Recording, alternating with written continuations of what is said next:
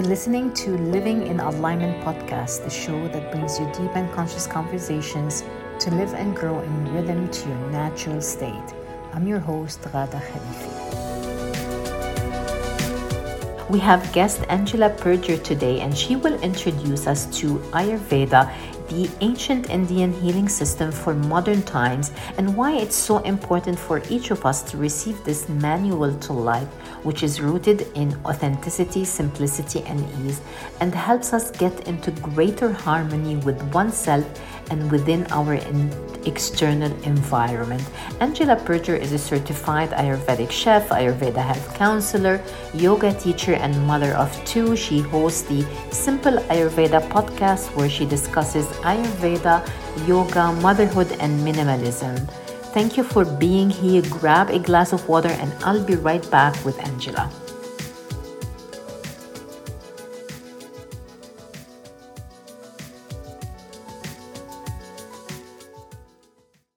Hi, Angela. I finally got the chance to sit with you, and thank you. You are so gracious to accept uh, my invitation and share your wisdom and knowledge about Ayurveda. I'm also excited to chat with you today and delve into a topic which is very close to my heart uh, and talk about more Ayurveda. But first, I'd like to know about your journey and how uh, how you journeyed into Ayurveda. Thank you so much for having me. Um, well, for me, I first heard about Ayurveda about ten or eleven years ago through a yoga teacher training program, which I know is the way that a lot of us first hear about Ayurveda. Um, and so that was my introduction. But then I was sort of a little bit confused, which happens also with I, most people that I talk to. It's a little bit confusing if it's not something that you grew up with to look it up online. And so I kind of left it alone for a while. Mm-hmm. Meanwhile, I was diagnosed with some autoimmune conditions in my early twenties. And so I was always kind of looking for the holistic pathway for managing mm-hmm. those conditions. And over the years, I've tried all sorts of stuff, like a naturopath doctor and different diet protocols and wellness protocols. And eventually my path led me back to Ayurveda. I started playing with Ayurveda when I was teaching yoga, just with the themes and the seasons, and then working with someone. And between my pregnancies and having another autoimmune condition show up during pregnancy, the person I was working with said, you know, I think that you should um, move on up to someone that has more experience. And I realized after seeing a lot of different practitioners and doing different things myself that I felt like I needed to just study Ayurveda and go all in.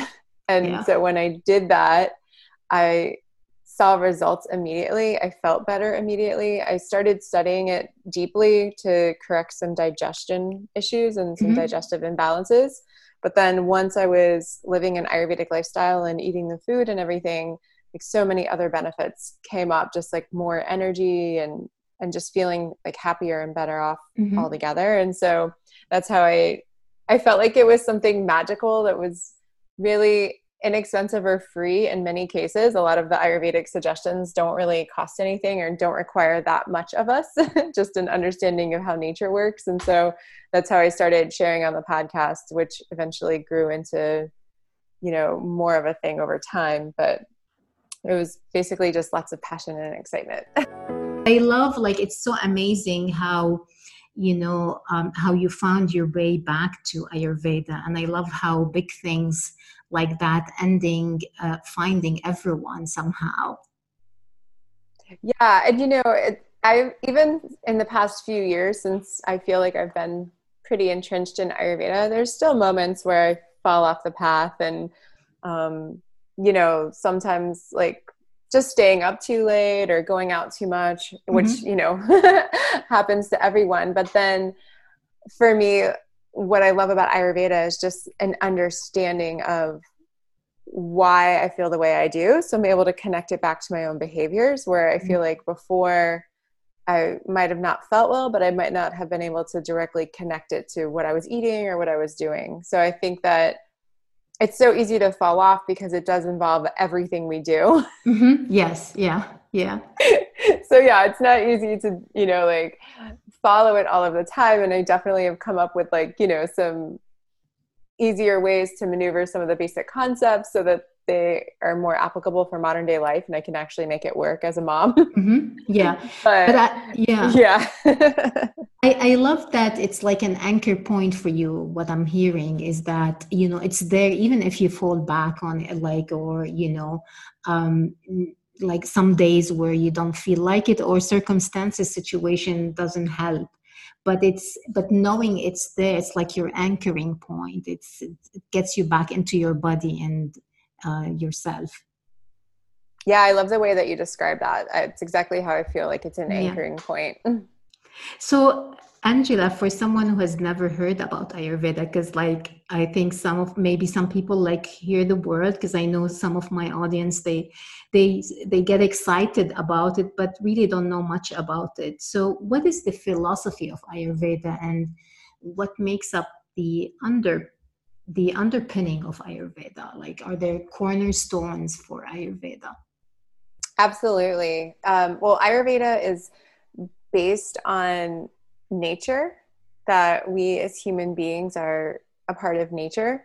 And so the foundation are the five elements, and we have earth, water, fire, wind or air, and ether. Ether is like empty space. Mm. So these five elements exist all around us. Like we can go outside and see them. You know, the sun is the fire element. Um, the oceans are the water element, obviously. And just so they're all around, and they make up everything in nature. And so human beings also have these elements within us. And then Ayurveda organizes these five elements into three types of energy. Mm. So that's where we have the doshas. That um, is usually the first introduction to Ayurveda. So we have mm. Kapha dosha, which is made of earth and water. And then we have Pitta, which is fire and a little bit of water. And then we have Vata, which is that wind or air element with ether, the empty space. And so when it comes to understanding ourselves, we were all born with a prakriti, a unique combination of these three doshas within us. So just for example, like someone could be mostly Pitta and then next Vata and like a little bit of Kapha, or mostly Kapha with some Pitta and barely any Vata.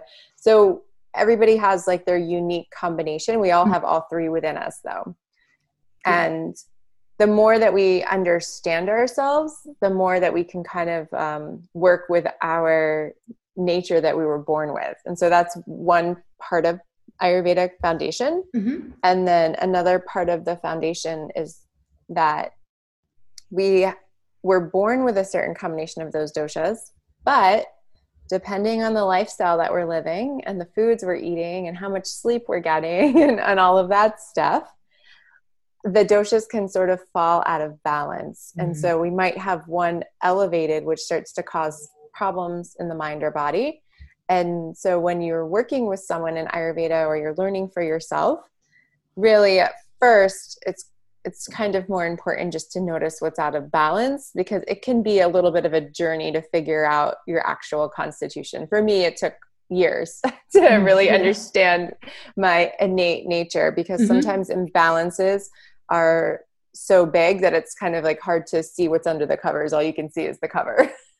Yeah, totally. Yeah. Yeah. I'm trying to like, the, the, when you're talking, of course, I wanted to relate it to my doshas, knowing my doshas. And, uh, you know, like I know I have a Pitta, I'm a dominant Pitta and Vata, but I know like Vata sometimes takes over when there are imbalances, but I don't want to go there yet. talk about, but so I'm trying here to reframe what you just said, that under, the first the first uh, anchor or cornerstone is understanding our dosha or our element combination, which combines the five elements of nature, is our door to learn to, to the Ayurveda wisdom. And also understanding the environment that, that affects this. Is that what you're saying, Angela? Yeah, I would say that the first piece in really starting to incorporate Ayurveda into everyday life. Mm-hmm. Um, the main foundational principle that I go back to in my own life and for my clients and is like attracts like, and mm-hmm. opposites create balance. And so that's where we can just start to look at what's happening in our own body or our own mind and cultivate the opposite quality when something's out of balance. And what that looks like is, um, so if Pitta is up, that's fire. Mm-hmm. And so that could look like inflammation. That could look like acid reflux. That could look like bright red skin, a sunburn, like all of those things that are just sort of common sense that we know is ex- extra heat in the body. And then Ayurveda would say that the remedy or to help heal would be to cultivate or do things of the opposite quality. So things that cool down. So mm-hmm. slowing down, resting, mm-hmm. drinking cool teas, like having foods that are more cooling in nature and not so fiery. So avoiding like spicy salsa when you are mm-hmm. all red and aggravated. So it's, it's not, I think that we have to totally understand our constitution right away, 'cause that can be a little challenging, but just kind of working with the idea of um, these principles of nature and, and knowing that we can do things of the opposite quality to help balance. I love that. I mean, the way you put it, like for me now, it's so simple. Sometimes, as you said, when I introduced myself to Ayurveda, it, it looked really complicated. And the way you put it right now, it just made it so simple and easy. And even without really going into more definitions, just knowing that, you know, seeing the symptoms and treat it with the op- opposite somehow.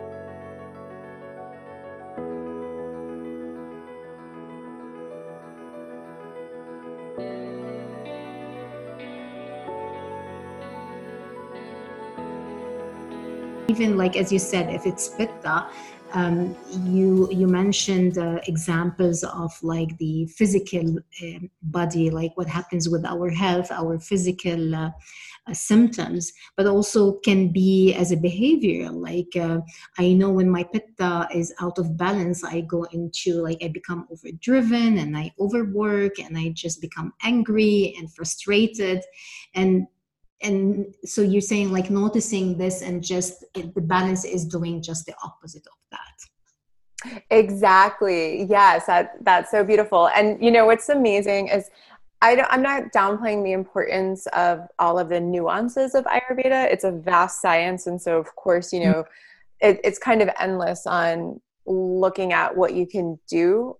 Um, but the very basics of it is this, like with Pitta, like you said, like being overworked or like kind of obsessed with our work. I'm also Pitta, and so I'm very familiar with that tendency. Yeah.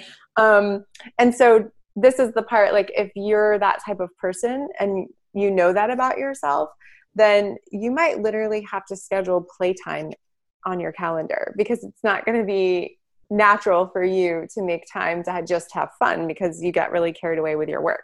Yes. And so that's how Ayurveda can be really helpful in just learning that about yourself and knowing that the opposite quality.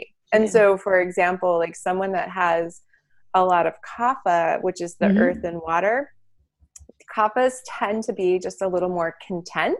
So they're not as driven. It's not to say you can't be, you know, um, driven as a Kapha, but just the tendency is they're just kind of like a little happier with what is. And so they're not with all that fire that's always constantly trying to transform things.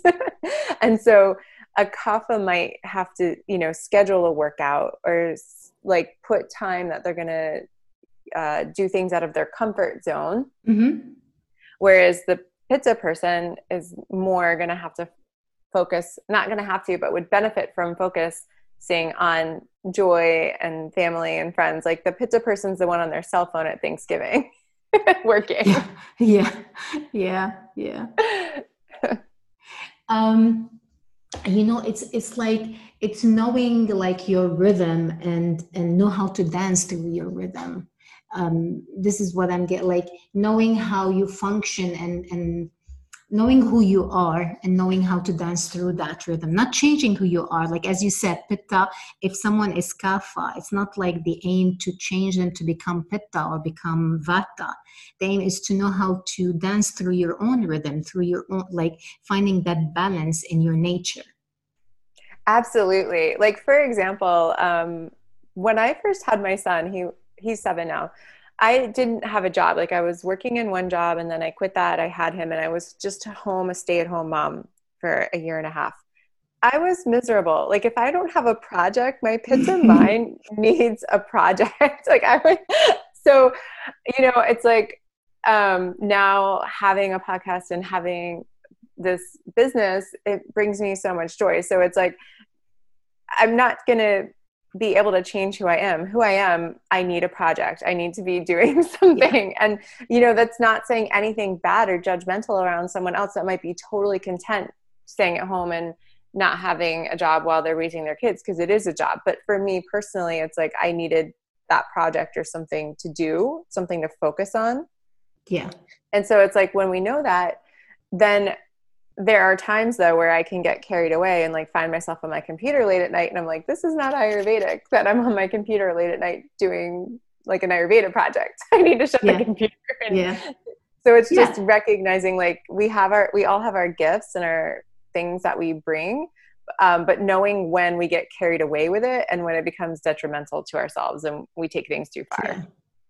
I love that. I love that. And that's one of the things that I keep reminding myself. It's not like about going somewhere. It's just finding that balance within me. Like, you know, um, you know, cause you hear like for myself, like I hear judgment, um, in the past being also a mom, my kids now are older, like, you know, as you said, I wasn't able to sit still and be just a mom. It's not in my nature. And, and for, for many years, I tried to fight that, you know, like I ha- it's that the all or nothing. And Ayurveda somehow teach us to be, Uh, you know, to find that balance, to find that alignment and not changing or being one or other. Exactly. And so it's like when when you understand more about yourself, then it becomes more of a flow to sort of instill these things into everyday life to make sure, for example, as a Pitta, a working Pitta mom, like I, I have an afternoon twenty minute yoga nidra scheduled in my afternoons, you know, mm-hmm. that yeah. I just chill out every day.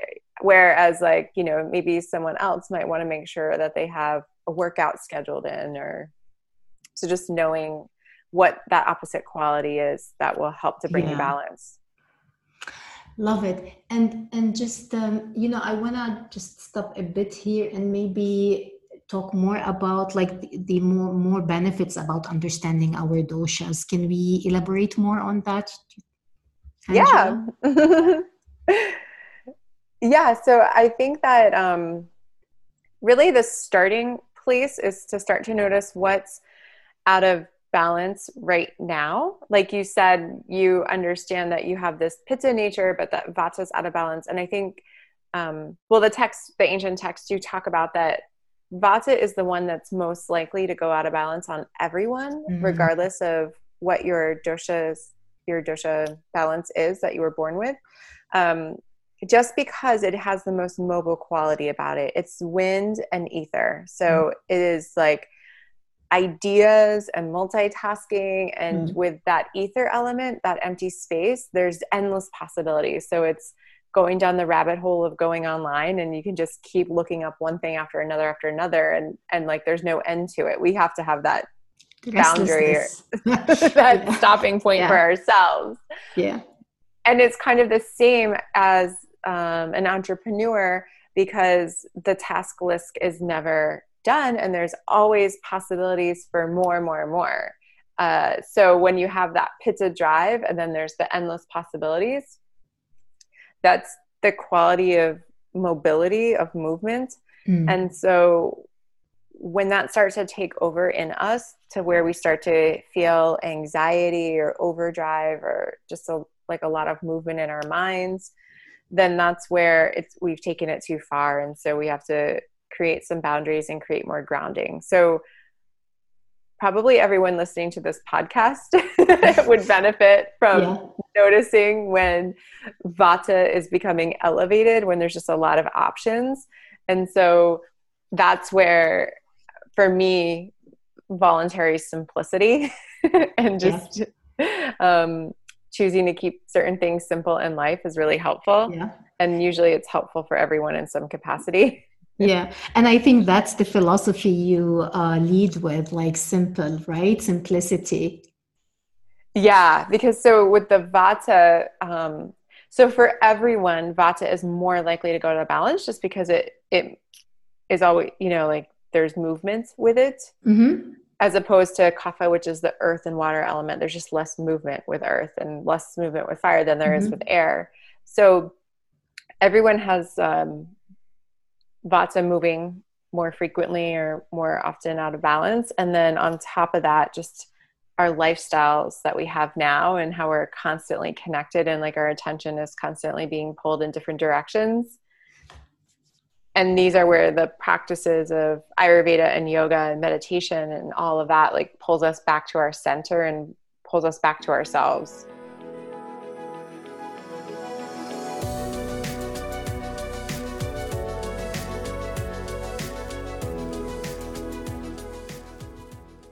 You know, like saying you were saying, like giving examples of how um, um, Vata show up in our, you know, in our, it's movement, it's how it show up in everyone.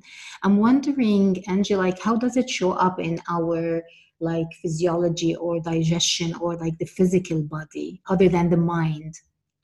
Oh, yes. so um, that that's another piece of just the foundation of Ayurveda. Um, mm-hmm. There's a saying, uh, it's not what you eat, it's what you digest. And mm-hmm. the digestive fire is called Agni. Mm-hmm. And so in Ayurveda, how your digestive system is functioning tells everything about your state of health because mm-hmm. it's like the way that food transforms into nutrients and nourishes the body is, you know, like the foundation for what's happening in your body and how the tissues are nourished and how they're built and, and everything. And so when we don't digest food well, the food turns to something called ama or toxins. Mm-hmm. And then depending on the individual, we all have different areas in our body that we have a nat- like a weaker spot, which we could say is sort of our D N A or genetics or what we inherit from our parents. It's that piece of our health. Mm-hmm. And so when we don't digest food well, the particles that don't get digested sort of gather in the weaker spots of the body, and that's the start of disease. And so digestion is a huge part in how we feel, and doshic balance. Those are really the two main things that we look at to figure out what's happening, especially in the physical body. And so when Vata is elevated, again, it's that air and ether, it's um, wind in the body. So the first thing that happens for many people is feeling bloated. Mm-hmm. That's a sign of high Vata. Mm-hmm. Or constipation, because mm-hmm. constipation is basically a drying out of the colon so that things aren't able to move optimally the way they're meant to move. Um, and they basically get stuck. And so when it comes to Vata, if you are feeling scattered and you're multitasking, one of the biggest ways that you could just support your whole mind body for health is avoiding dry foods like crackers and toast and um, mm-hmm. popcorn and just all the foods that are like even roasted nuts, like everything that's dry. dry. And instead focus on foods that have moisture in them, like soups and stews, and just cooking your vegetables with a little bit of water and broth instead of everything being dry. And that yeah. helps with those symptoms that are, that happen in the body, like the bloating and constipation. And um, another thing that happens with Vata in the body is because of the nature of it moving a lot, it'll show up as like a random ache or a pain. So not from, let's say, an accident or, you know, bumping yourself, but just like when you get a random pain that doesn't seem connected to anything else. Ayurveda would explain that that's excess Vata sort of moving around in the body, mm. gathering there. Amazing. Amazing. So, um, Angela, I'm thinking like, how does someone like the listeners begin to learn about their doshas? Are there any tests, or where can they start to begin to understand like their mind body uh, combination? You can take a dosha quiz online.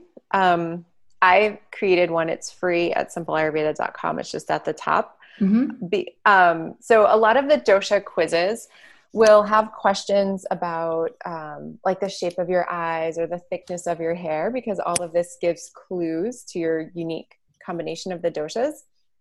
Personally, for many years, I felt really confused by those type of quizzes, because I think it's hard to look at yourself objectively and, and yes. think like, you know, like, are my eyes, you know, shaped this way or that way, yeah. or are my bones? So it's really hard. So, um, so the quiz that I made, I tried to make it more, I call it the modern day dosha quiz. So I tried to ask questions about, you know, like, do you use thickening hair shampoo or and things yeah, like that? Just more to make real. It, yeah. yeah. Like very real and tangible.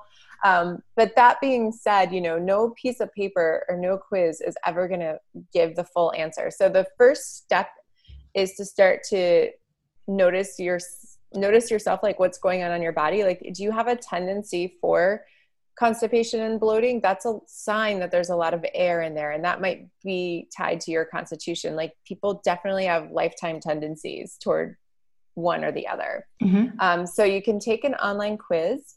And I have one teacher, he suggests taking ten online quizzes, because then you get the full perspective.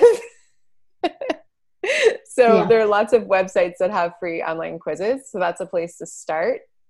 And then I also have a free video lesson. Once you sign up for the quiz, you'll get the second email that has the video lesson that walks you through all the parts of understanding the doshas. And then that's it, two emails, and then just once a month mm-hmm. after that, because I'm a minimalist. Yeah. But um, yeah.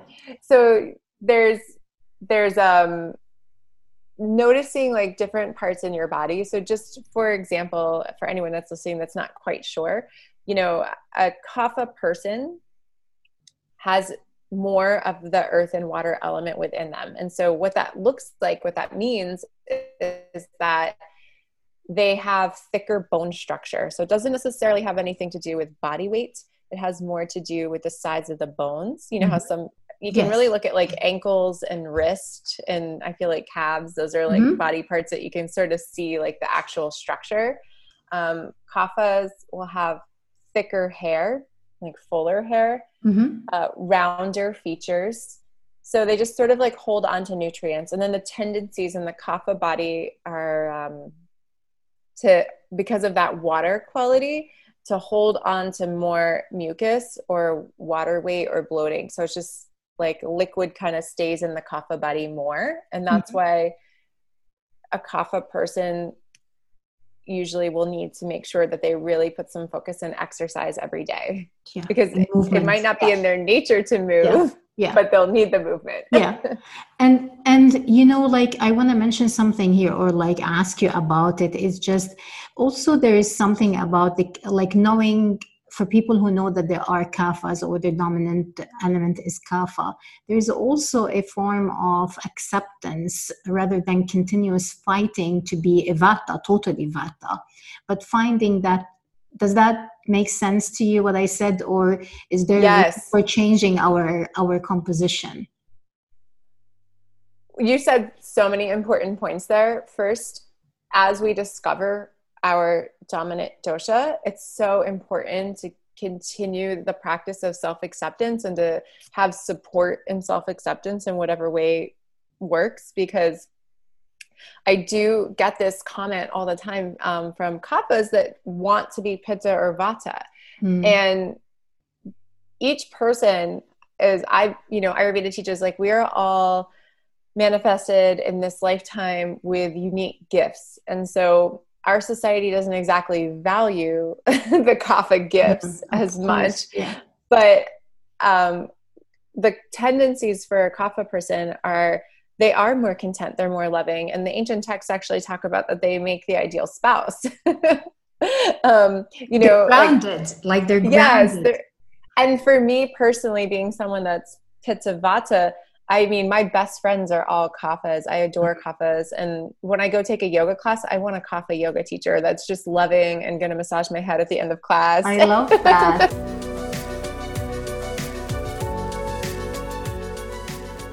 Because our society is just so like driven by this mm-hmm. Pitta go, go, go. And then the Vata kind of like multitasking energy all over the place. And so a person that's kapha, that's grounded and secure in who they are. And, you know, it's a magical treat to be around someone like that. So any kaphas listening, you are amazing. And the world needs more of your energy, more of that groundedness. And, you know, like Oprah is a kapha queen. Yeah. You know?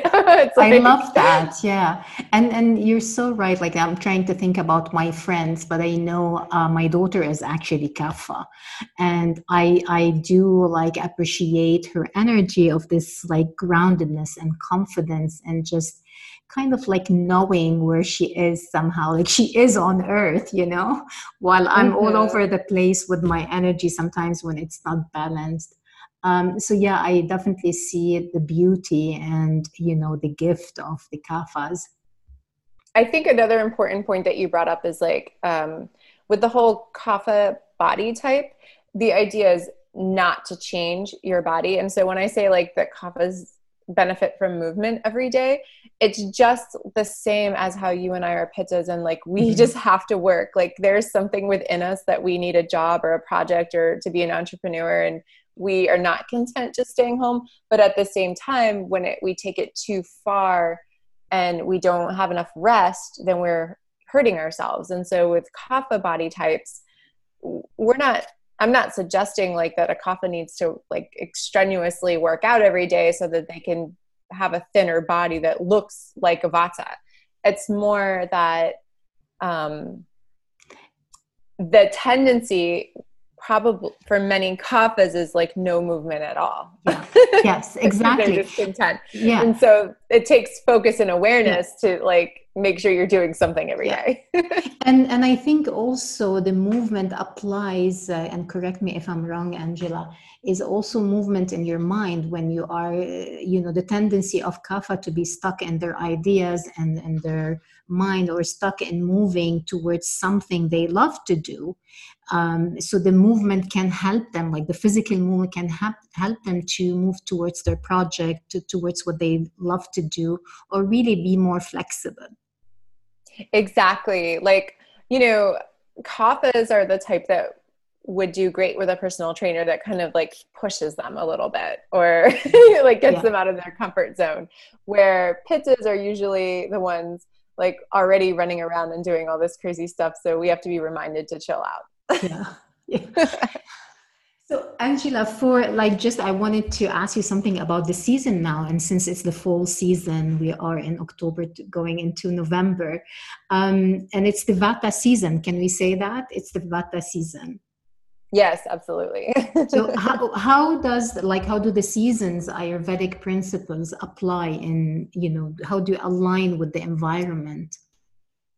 At the core of Ayurveda really is seasonal living. So um, this, everything in Ayurveda is described as, is like moving, life is moves in a cycle. And so the doshas align with different seasons and phases of life and different um, things, you know, that are constantly transitioning. And so fall is Vata season because we have more wind, the air gets drier, there's um, movement.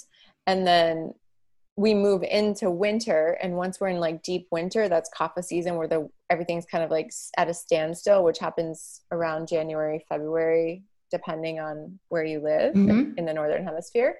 Um, and then summer is Pitta season, so there's fire. So just to have that basic understanding. Yeah. And so fall, for many of us, we're have we're leaving Pitta season, so we're leaving summer fire, like, you know, the sun stays up later into the night, and it's hot, and also our energy. I know where I live, like people are very active in the summer. There's just a lot going on. Not so much in twenty twenty, but yes. in general, usually there's a lot of socializing and traveling and just like a lot of energy. And so it's really easy to feel a little burnt out going into fall. And if we just continue with that motion without doing things to ground ourselves, that's why a lot of us do end up getting sick in the fall.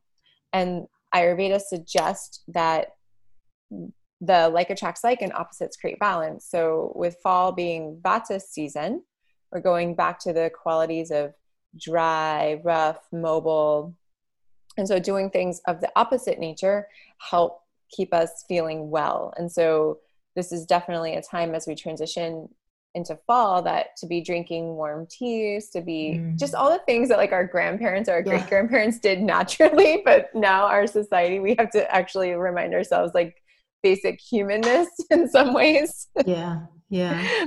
But yeah, it's, it's a time to intentionally do things a little slower and prioritize rest and grounding practices and time in nature.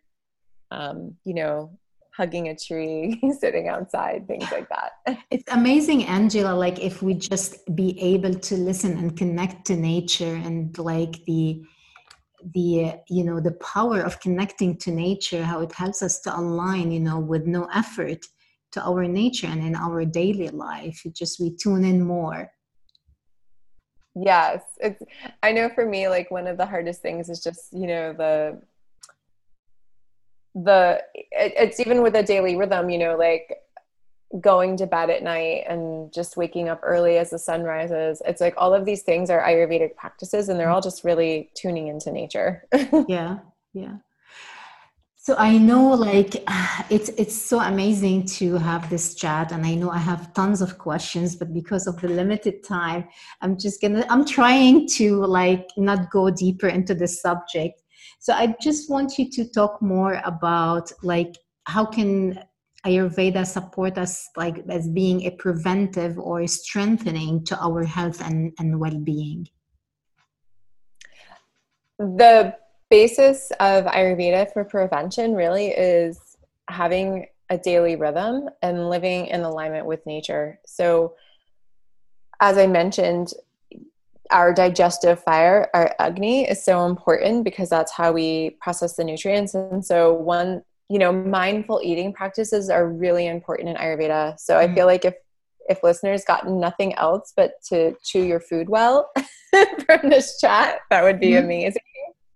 Um, because it's something, especially a, um, when we eat, when we're distracted or we're always in a rush or things like that, or multitasking, and we don't chew the food well, it doesn't matter if we had the perfect, beautiful plate of food full of prana. If our body doesn't digest it well, it won't know what to do with it. So mm. I think for preventative medicine and Ayurveda, really eat, mindful eating and chewing your food well. So my teacher says chewing it to liquid mush. So mm-hmm. paying attention, mm-hmm.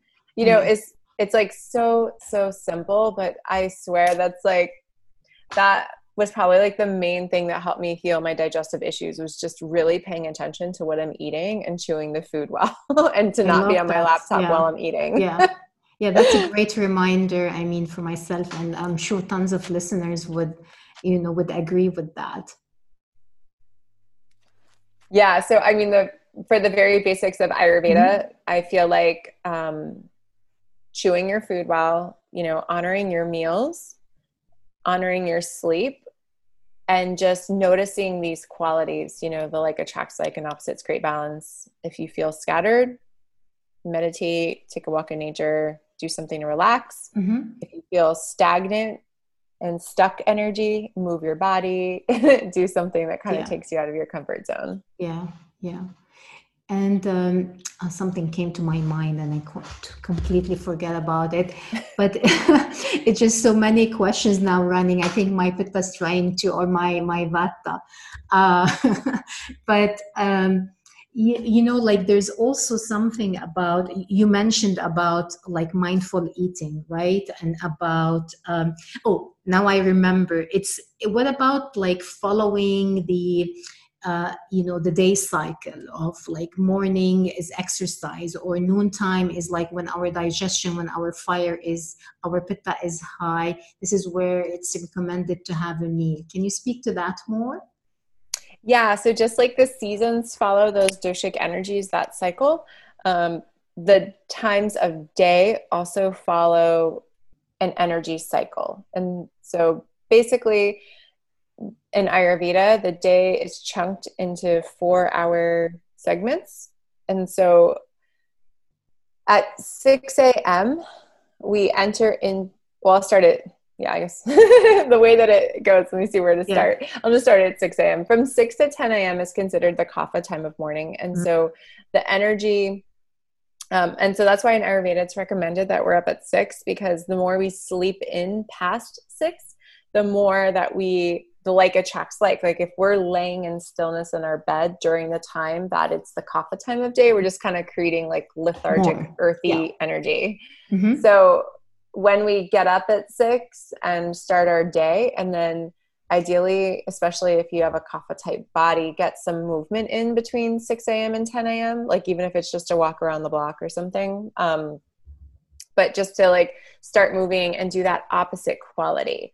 And then from ten a m to two p m is the pitta fire. So the sun is the most vibrant and out and strong. And so it's recommended that we eat lunch in this time frame around noon, because the sun mirrors what's happening in our body with Agni, with our digestive fire. And this is um, when our body has the strongest ability to digest something. And so Ayurveda would suggest that you have your heavier meal at lunchtime rather than at dinner time. Um, so because you have more digestive mm-hmm. fire. Yeah. And then yeah. in the afternoon from two to six is the Vata time. So that's when the winds come. Um, if you've been working really hard or not eating properly, then it, it's very uh, common to have a crash at the Vata time of day. Yeah. Yeah. Which I know I used to grab, like want to have coffee or sweets or something as a stimulant. Mm-hmm. But if we could actually do the opposite, and this is where I now schedule myself the yoga nidra for twenty minutes in the afternoon. So instead of reaching for a stimulant to keep Vata going, which ultimately leads to a stronger crash later, if we could schedule afternoon short siesta or meditation or, or walk in nature or something that's calming, or even just an herbal tea if you can't step away from your desk. Um, you know, that's just helpful for calming mm-hmm. that Vata.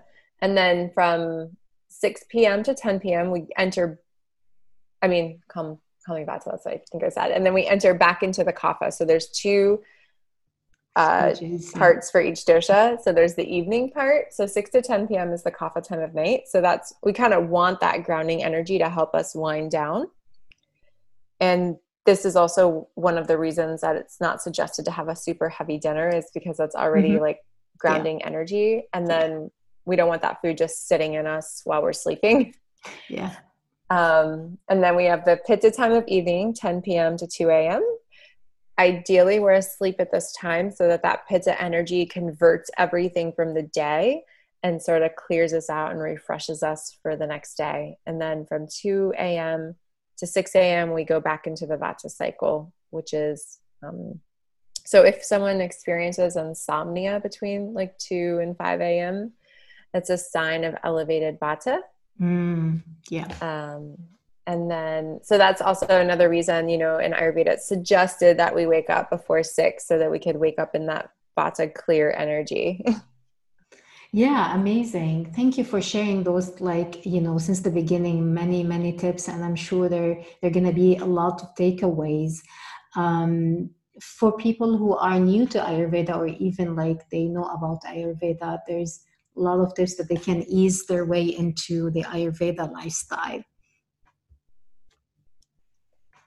Yeah, that, that's, it's so important to understand that, of course, this is, there's endless things to learn, but Ayurveda is called a living science because we have to actually do it and apply it. And so just starting with something really small and letting that be a part of the journey, and then adding in like another piece later rather than mm-hmm. trying to do everything at once, I feel is the sustainable way to make shifts that actually mean something to us in our lives. Yeah, super amazing. Exactly. That's that's a, that's a huge uh, tip, you know, to easing by adding one step at a time and, and working on the consistency.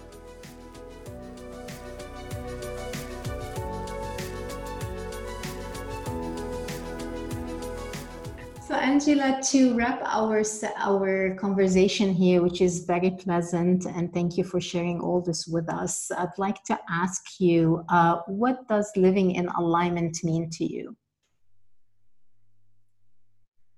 For me, living in alignment, I think, is to be in alignment with nature and just to be authentic in who I really am, and and not distracted or trying to be someone that I'm not. Beautiful. Such a pleasure to talk to you. It was really great chatting with you, and just uh, have a great week. And again, thank you for your time, for your knowledge, and really like working with my time and your flexibility. So I really appreciate that. Thank you so much. Thank you so much for listening to today's episode. If you've got something interesting to share, tag us in a post on Instagram or comment below. Would love to hear about your takeaways. I'd be grateful if you head up to iTunes and give us a rating. Also, who do you know can benefit from today's episode? Pay it forward, share the link. Thanks for listening. This is Rada Khalifi signing off.